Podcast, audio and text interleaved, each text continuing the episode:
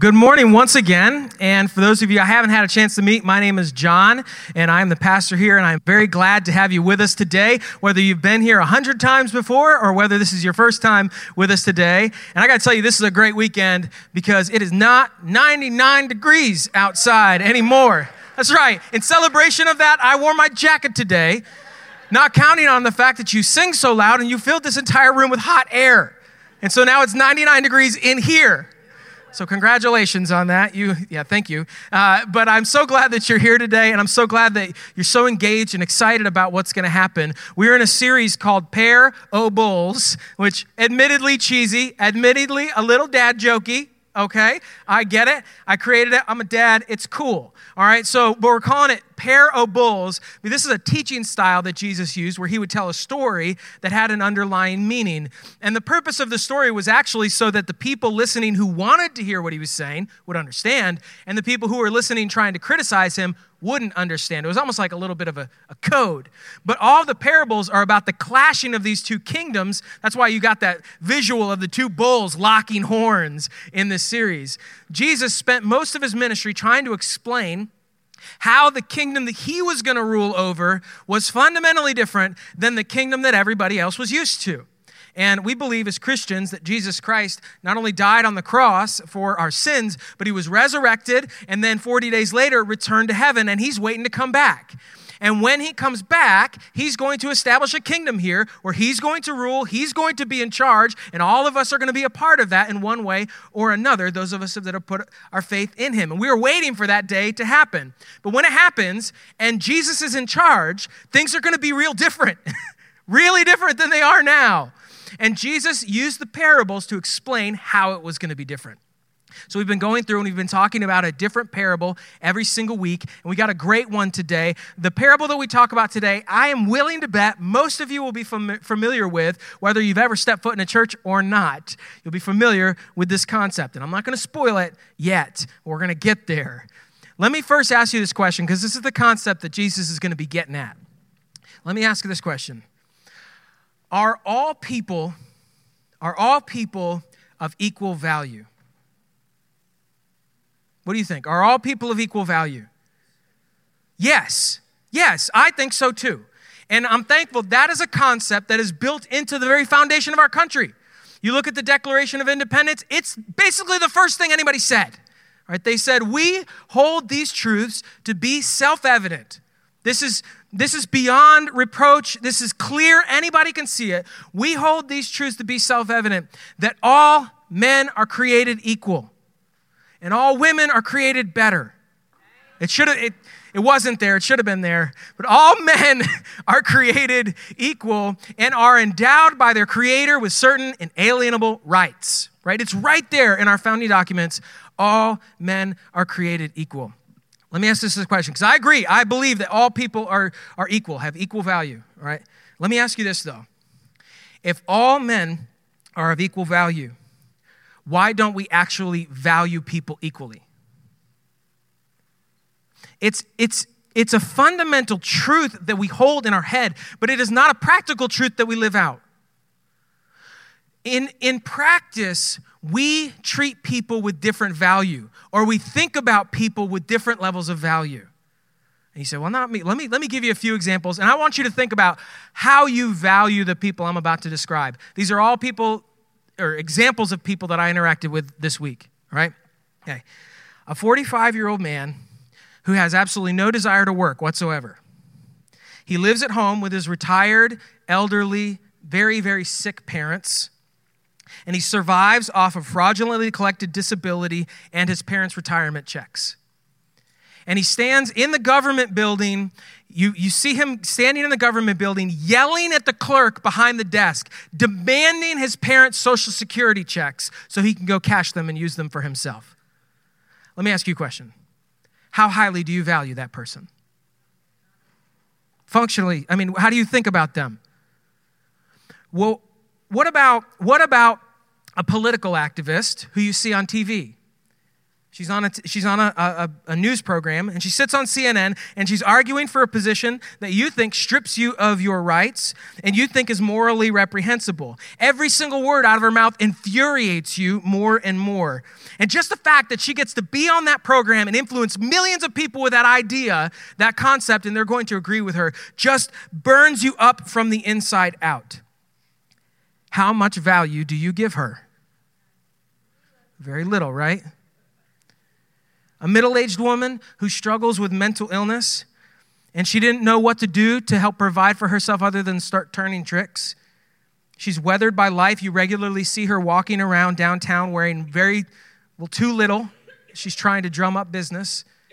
And this week, you drive down the street and you see her standing on the street corner shouting profanities at all the cars that are driving by for no reason. How much value do you give her? a wealthy businessman. He comes from money. He's always had money. He will always have money. He doesn't care who he steps on as long as it, his profits are good. He thinks he lives above the law. He thinks he can, he can do anything he wants and get away with it because of who he knows and how much money he has. And when he looks at people who don't have as much as him, disgusted by them because he thinks the only reason that they aren't in the position he's in is because they're lazy. They're lazy and they're not willing to work hard. And so he doesn't care if he takes advantage of them. If he takes advantage of someone for his own profit, that's their own fault for being a sucker. All he cares about is power and money. How much value do you give him? One last example Tom Brady.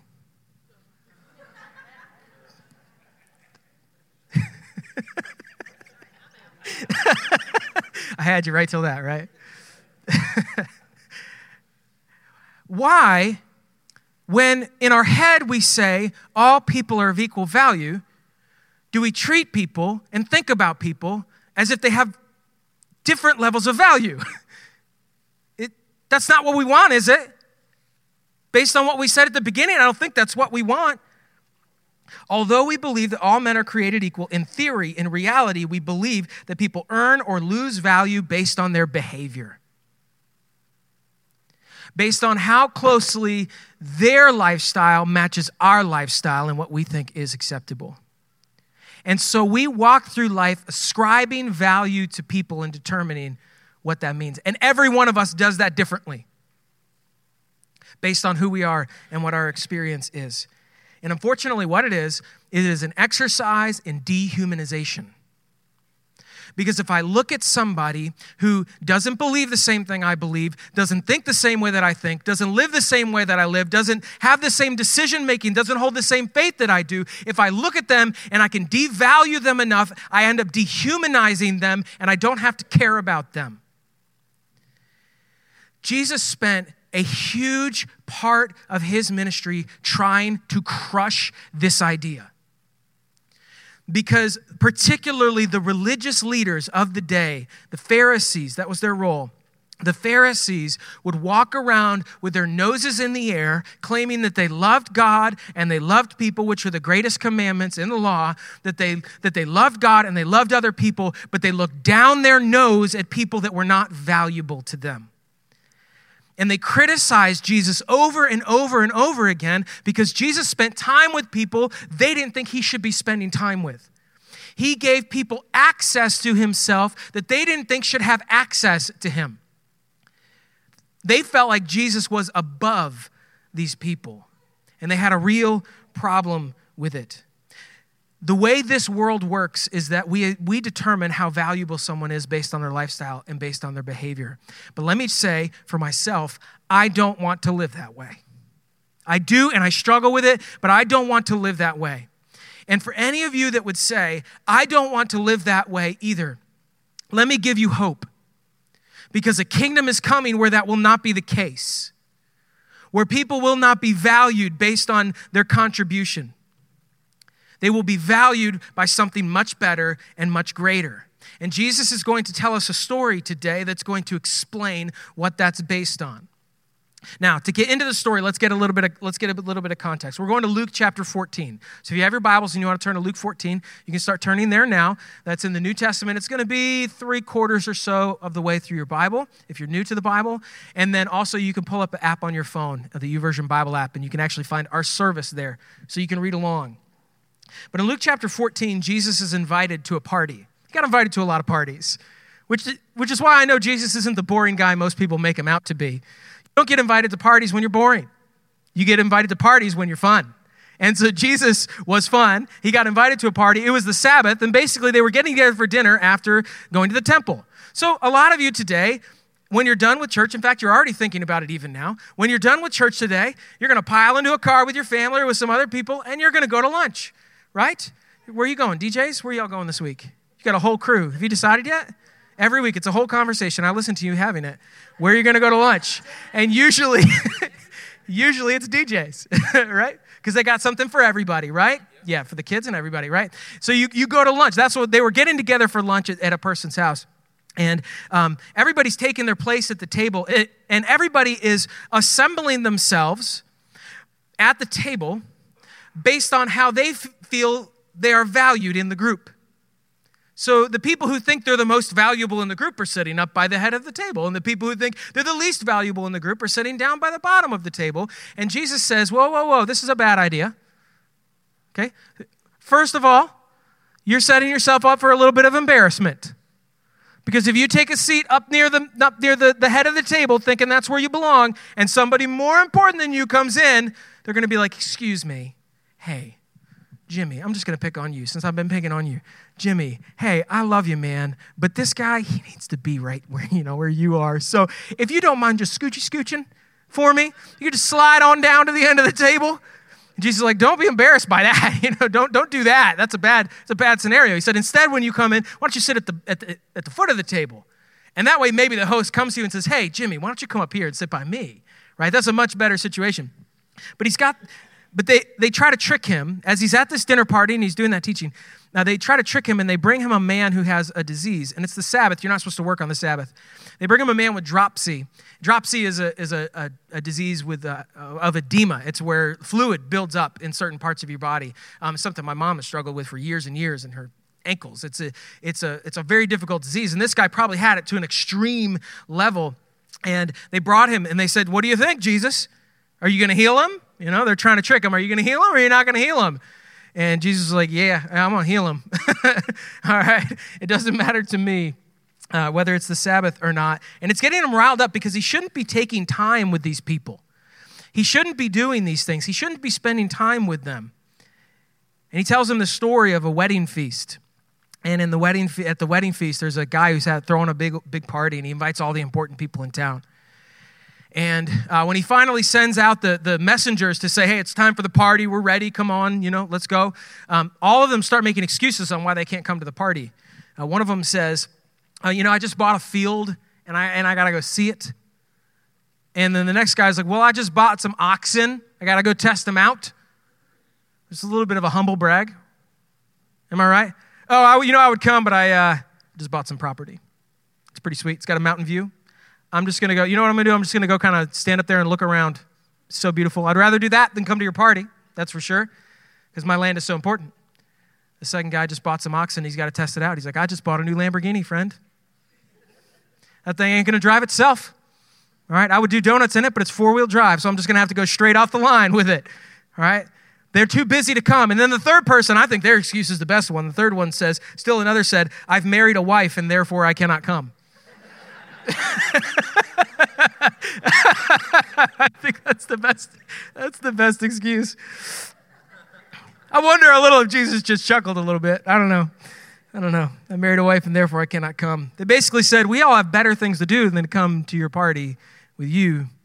And so uh, the, the master says, Just go out and, first of all, go into town and find anybody in town that'll come to, I don't care who they are. You just go find them and get them in here. And, and they went and found as many as they could, and they came in, and and the, uh, the, the, party still wasn't full. They still didn't have enough people for it to be a real, you know, rager. So they said, why don't you go out to the highways and the byways and compel them to come in? And so they go out further outside of town to bring people in. And Jesus is clearly teaching here that the, the religious leaders, the Pharisees, thought themselves too good for him. He calls himself the stone that the builders rejected. It's actually back from uh, prophecy from Psalms. We talked about that last week. Um, they're too good to come. And so instead, he invites all in. He invites in the humble and the lame and the hurt and the destitute and the outcast and the people that the Pharisees were turning their noses up to. And I believe that I believe in that, that particular story, the picture of finding people in town and then going outside of town is a picture of go to the Jews who are marginalized by these Pharisees and bring them into my family, and then go out to the Gentiles outside of the Jewish nation and bring them in to my family. So Jesus is, he's, it's, he's got this pattern, this rhythm going right now where he's trying to show them that the people that they don't think are valuable actually are. And then he says, Listen, if any of you wants to follow me, he has to first hate his mother and brother before he follows me, which sounds extreme, but Jesus is about the king of extreme statements. He makes, uh, uh he, we, the word we would call it is hyperbole, exaggerations, important, exaggerations on purpose.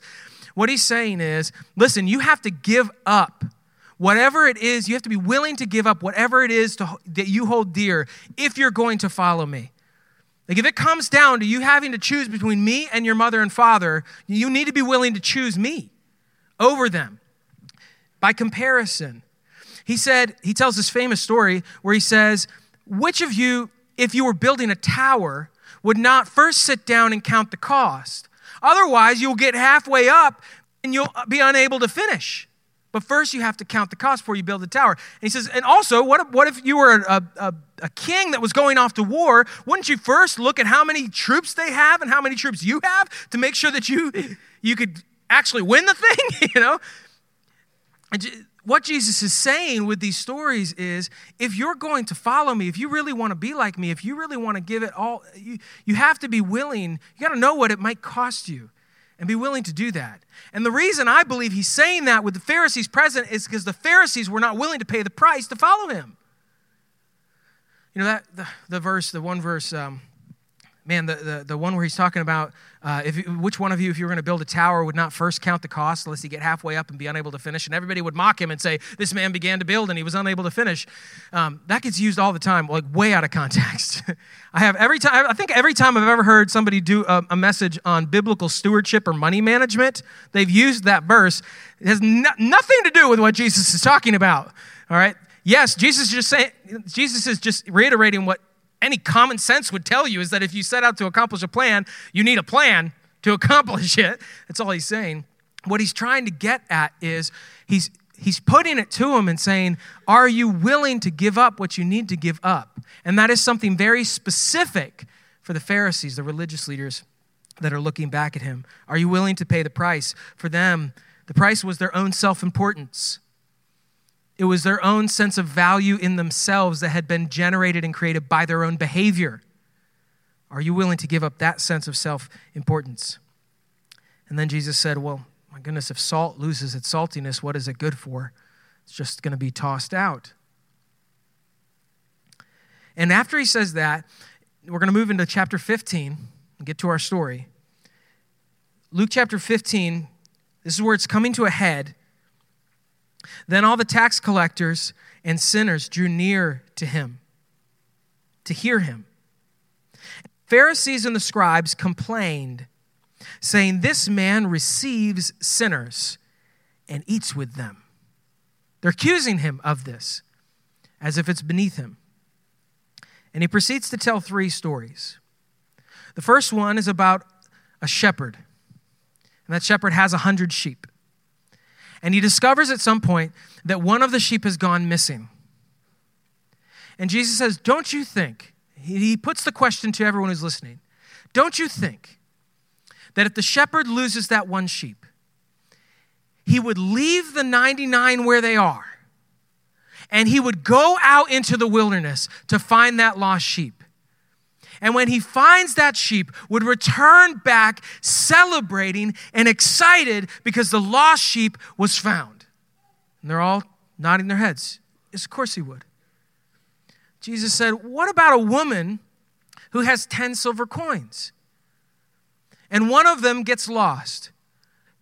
What do you think she's going to do? Of course, she's going to turn the whole house upside down. She'll be moving the couch. She'll be looking inside of the cushions because that's where it probably is. Somewhere down, like in the recesses of the couch, she will look way down below in the back where the springs are sticking out and might cut you. And you're working, you're, you find Legos and crayons, and eventually she's going to find that coin. And when she finally finds the coin, she's going to go to all the neighbors and say, I found the coin. Can you believe I found the coin? And then he tells another story, very famously. That's the one we're going to read today. Luke chapter 15, starting in 11, verse 11. Then he said, A certain man had two sons.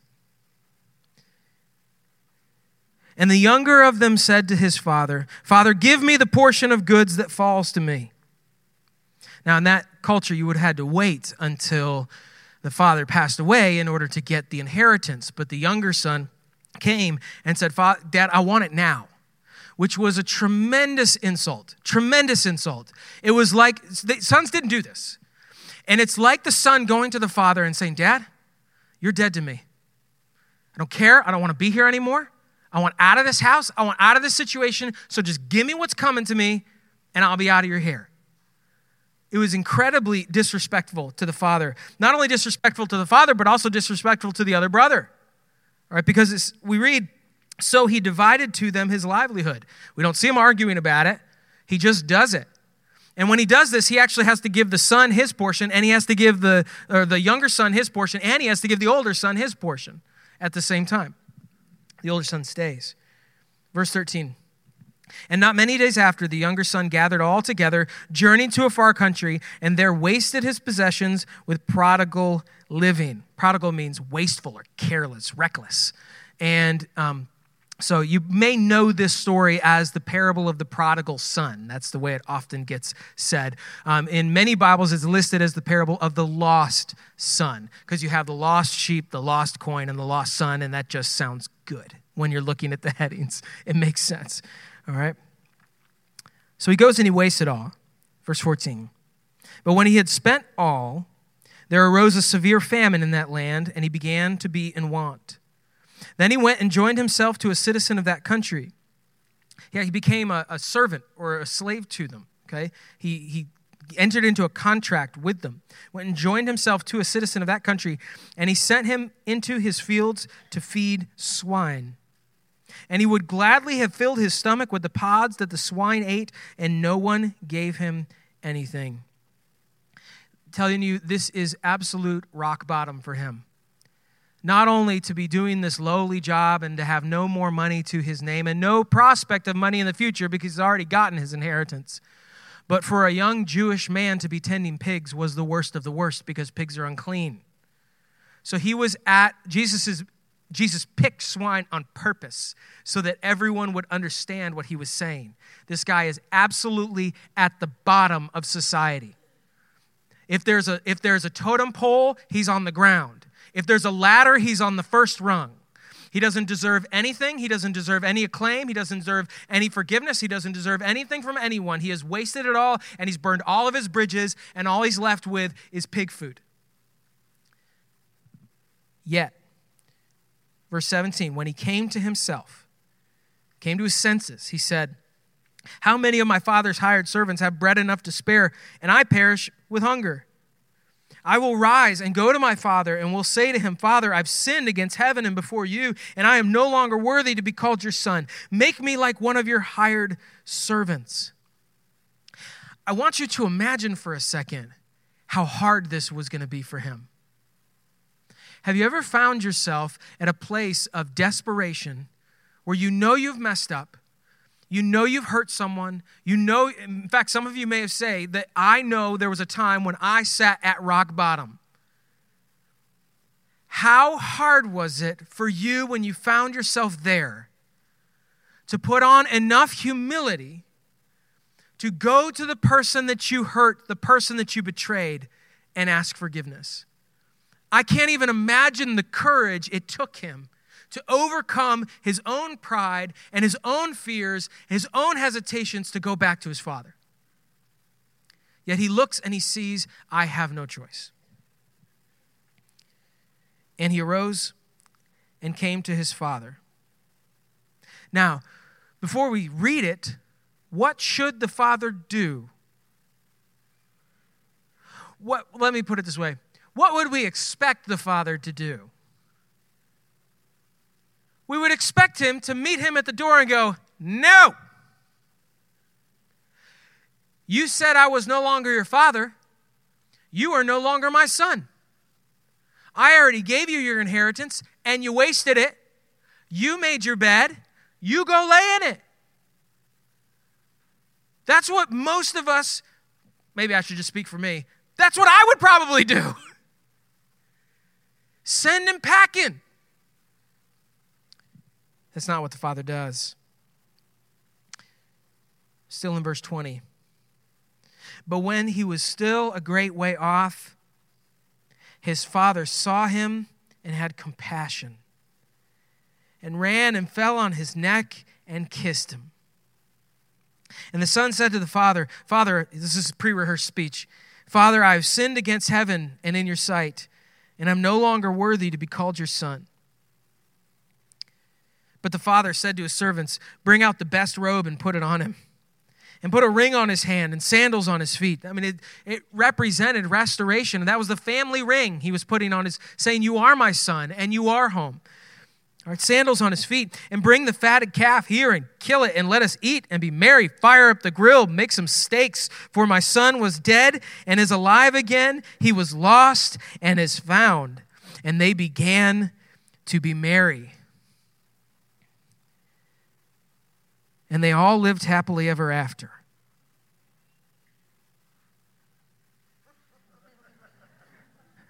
Or not.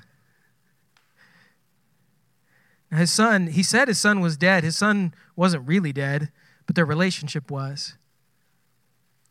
But now it's alive.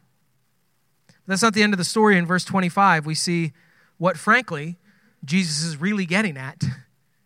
Verse 25. Now his older son was in the field. And as he came and drew near to the house, he heard music and dancing. So he called one of the servants and asked what these things meant.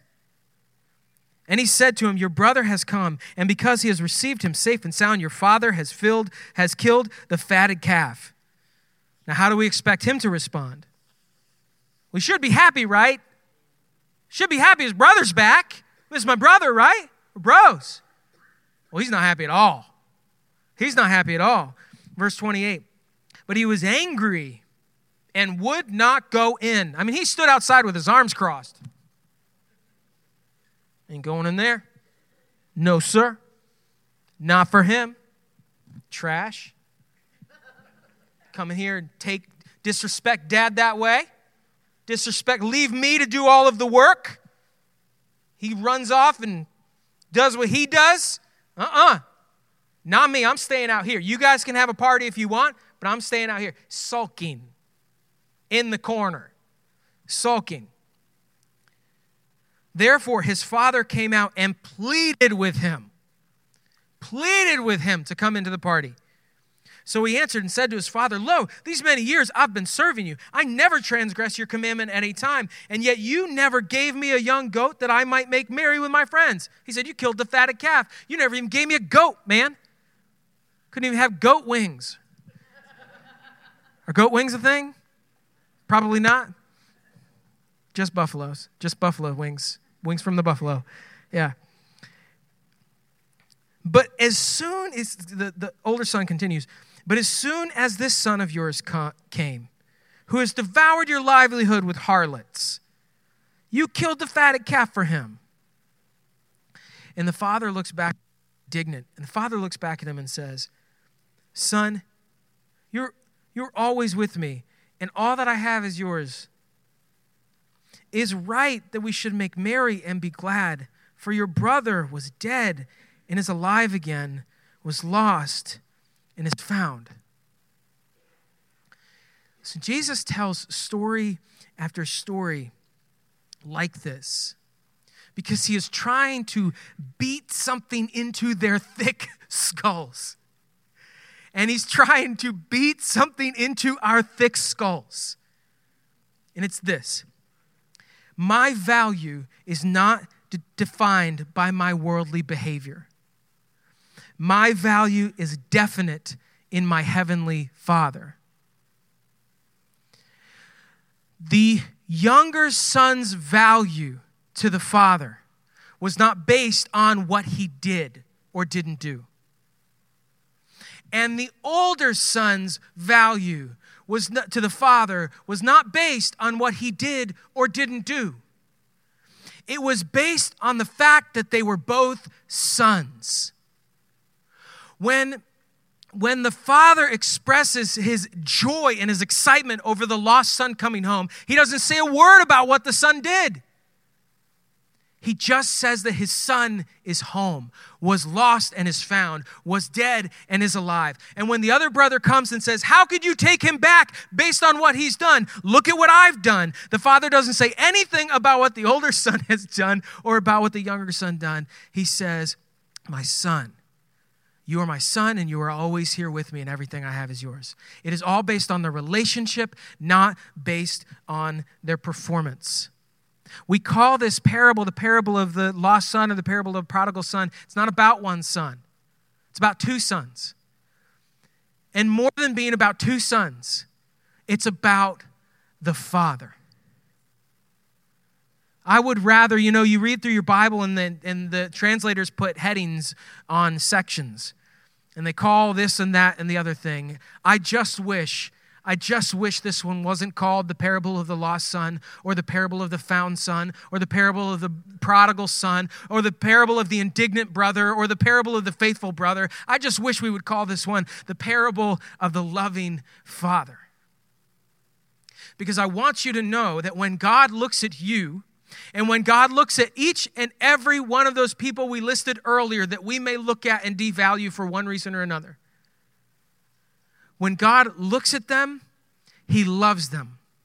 When God looks at you, He loves you. And when, when, when the shepherd lost the sheep, all he could think about was getting the lost sheep back. When the woman lost the coin, all she could think about, she couldn't think about anything else until she got that coin back. And as the father sees this lost son coming home, he sees him from a long way off and he runs to meet him rather than making him come to his doorstep. And while I would say this, while the older son is not of greater value than the younger son, the younger son was absolutely of greater concern than the older son. Now, when you hear the story, I would imagine that you, like me, identify with one of these sons more than the other. Maybe, maybe you identify most with the son who stayed. Because you look back across your life and you say, you think about your relationship with God, and you say, Yeah, I feel like over the long haul, I've been pretty faithful to God. I feel like I stayed home. I feel like I've worked hard. I feel like I've made decisions to do things that other people don't do or to not do things other people don't do because I want to be faithful to God. I feel like I've made sacrifices for Him. I feel like I've served Him. I feel like I've carried the load. And it's frustrating, oftentimes, when you feel like you have been faithful over the long haul to see people who are squandering their life, who have wasted their life, who have run, run and done all of these other things, and what? They just get to be forgiven? They don't have to, like, they don't have to make up for what they did? They don't have to, they don't have to pay it back in any way. To someone who has been faithful their entire life, that can begin to feel very frustrating. Because you say, well, if they can just ask forgiveness and get forgiveness after doing all that, why am I working so hard to be good? And we can get indignant and frustrated and miss out. See, the, the great tragedy of being this, the, the older son is that you miss out on the joy that the father has for the son returning home that you end up frustrated, stewing, standing in the corner, having a pity party, instead of being excited about what God is doing and knowing that you are walking your course and they are walking theirs. So maybe you recognize or identify more with the second son. And what I want you to hear today, if you do, is that God loves the lost son and daughter. And, and, and he looks at you the same way that he would look at the older son and say, Listen, you will always be with me and all that I have is yours. You are earning reward and you have an inheritance, okay? But would you please just celebrate with me because I'm so happy they're home? And I feel like there are way too many Christians, there are way too many churches that find themselves on that side of the equation. And because of that, they're afraid to get into the mess. They're, they're afraid to deal with people who are difficult to deal with, that are coming from rock bottom and running back home. And they want them to get, get, get fixed quickly, immediately. Why is it taking them so long to get things straight? And it's that it's an indignation that exists. And so if you find yourself in that position, I want you to know that God loves you and that you will be with him and that all that he has is yours. But you need to join the party for those that are running home, no matter how you feel about them. Maybe you identify more with the son who left. You're hurt, you're broken, you're afraid. You want to come back to God. Now, I want to, I want to be clear about something in the scripture. In each one of these stories that Jesus tells, the, the, the key person initially possesses the thing.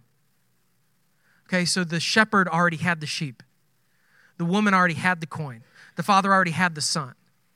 And so I don't believe when Jesus is telling these stories, he's talking about salvation. I don't think he's talking about how you get saved. I think he's talking about his children people that have already put their faith in Jesus Christ and are a child of God. And some that make the decision to be faithful and stay, but some that make the decision to leave and live a prodigal life.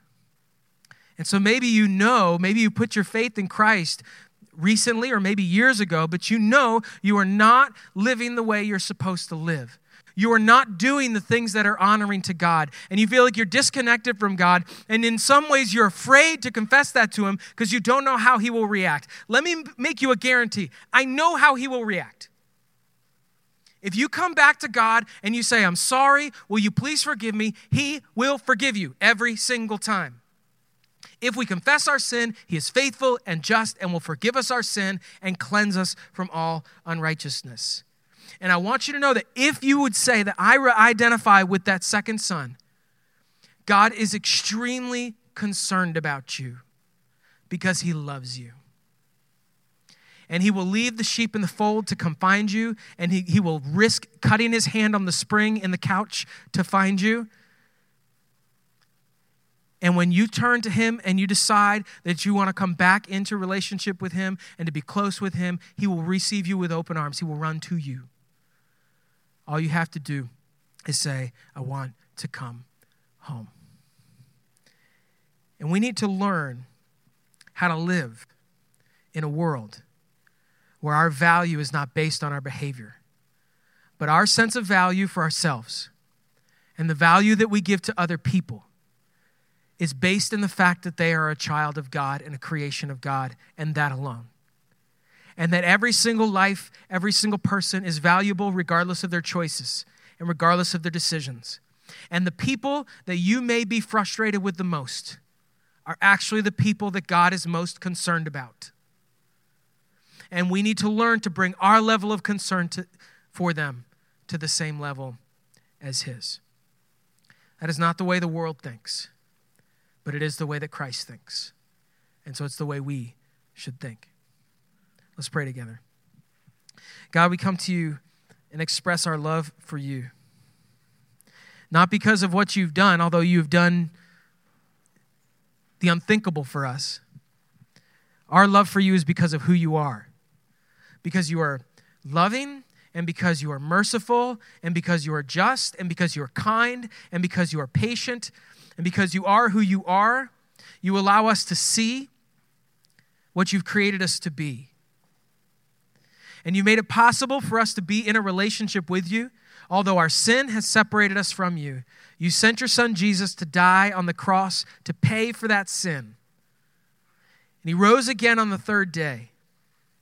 And we know that if we put our faith in you, we believe in Jesus Christ, then he pays, that he has paid for our sin, then we become your child simply by believing in you.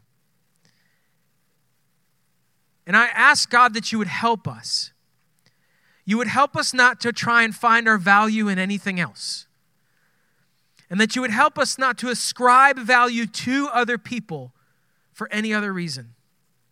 But to be able to look at the people that have made maybe the worst decisions we can imagine and understand that they are of the greatest concern to you and that they should be of the greatest concern to us. That we would learn to li- look not with criticism, not with judgment on them. But just as Jesus, you, you, you chose this word, you said the Father looked at the Son running home with compassion. And may we respond to people with the same grace with which you've responded to us.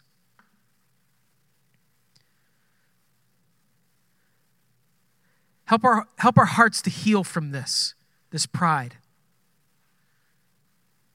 Spirit, help direct us and guide us. Maybe there's someone in our life, God, that you're, you're bringing to our mind, putting on our heart right now, who we've judged, that we, we don't deem worthy of forgiveness. And maybe right now, convict us Convict us, God, that we need to focus not on their punishment, but on their healing. How we can learn to look at them the same way you look at them. As we remember that we're not deserving of your forgiveness, we've not earned grace. But you gave it to us freely because you loved us and you waited for us. and we are forever thankful. It's in your name we pray. Amen.